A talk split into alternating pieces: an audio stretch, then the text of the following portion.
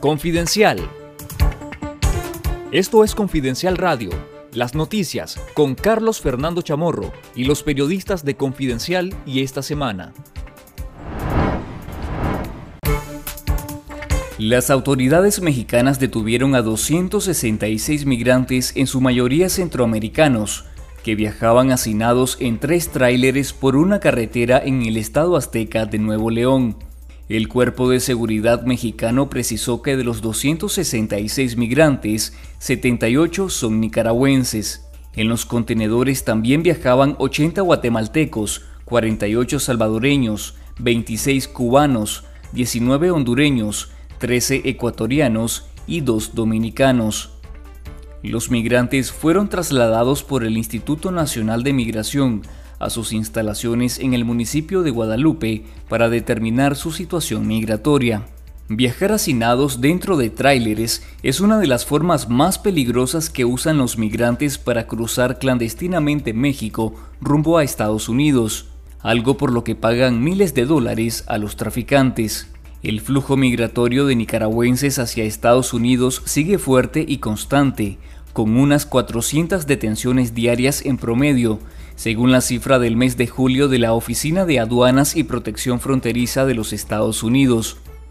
En los primeros siete meses de 2022, 96.193 nicaragüenses han llegado a la frontera sur de Estados Unidos. La Asamblea Nacional aprobará este jueves 8 de septiembre el acuerdo cosecha temprana entre Nicaragua y China, firmado el 12 de julio de 2022, y que es parte del intercambio comercial al amparo del restablecimiento de las relaciones diplomáticas con la República Popular China, que el orteguismo pretende ofrecer como una alternativa económica al aislamiento internacional de Nicaragua por la deriva autoritaria y represiva del régimen de Daniel Ortega y Rosario Murillo. El acuerdo de cosecha temprana supuestamente permitirá el intercambio comercial de Nicaragua con la segunda mayor economía del mundo, de bienes de exportación e importación con aranceles preferenciales, como arneses para vehículos, textiles, carne de res, mariscos, hortalizas y ron, entre otros. Paralelamente a la discusión y segura aprobación del acuerdo de cosecha temprana, el ministro de Fomento, Industria y Comercio, Jesús Bermúdez, informó el lunes 5 de septiembre que los gobiernos de China y Nicaragua comenzarán a negociar un tratado de libre comercio en los últimos días de septiembre. Lea más detalles en confidencial.digital. El deterioro físico de los reos de conciencia que lucen pálidos, macilentos y envejecidos como consecuencia de 14 meses de tratos crueles en el Chipote, conmovió a los empleados públicos que rechazan la tortura impuesta a los presos políticos en Nicaragua y condenan el calvario que significa para los familiares de los mismos.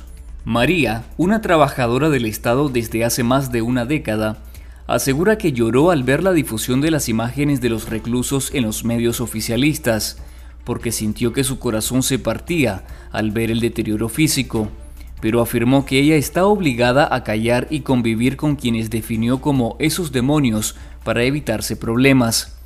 Para Gilberto, otro empleado público, una gran parte del colectivo que trabaja en el Estado no está de acuerdo con todo lo que ocurre, en especial con estas graves violaciones a los derechos humanos. En nuestro sitio web confidencial.digital, lea las declaraciones de servidores públicos que condenan el trato cruel e inhumano a reos políticos. Las torturas físicas y psicológicas que sufren los presos políticos de Nicaragua en las cárceles del régimen de Ortega y Murillo dejan daños irreparables a la salud.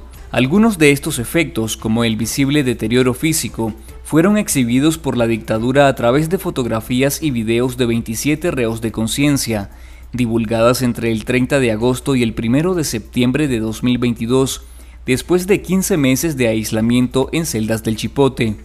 En Confidencial Punto Digital te contamos sobre las seis torturas físicas y psicológicas que ejecuta el orteguismo contra los presos políticos, el artículo ofrece los detalles sobre los métodos de tortura en contra de los reos de conciencia y sus repercusiones.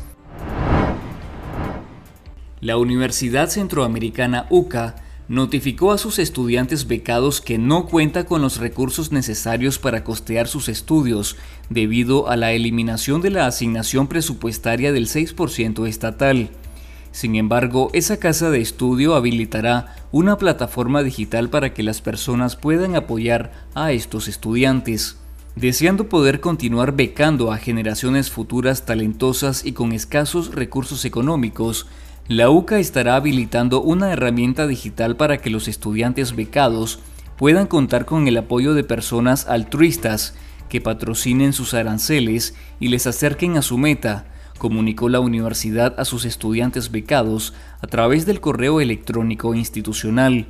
En marzo pasado, la UCA fue excluida del Consejo Nacional de Universidades CNU mediante una reforma a la Ley General de Educación y la Ley de Autonomía de las Instituciones de Educación Superior y dejó de percibir los recursos provenientes del 6% del presupuesto general de la República, como represalia política por no plegarse a las directrices partidarias de la dictadura. Esto fue Confidencial Radio. Escuche nuestros podcasts en Spotify y visítenos en confidencial.com.ni con el mejor periodismo investigativo.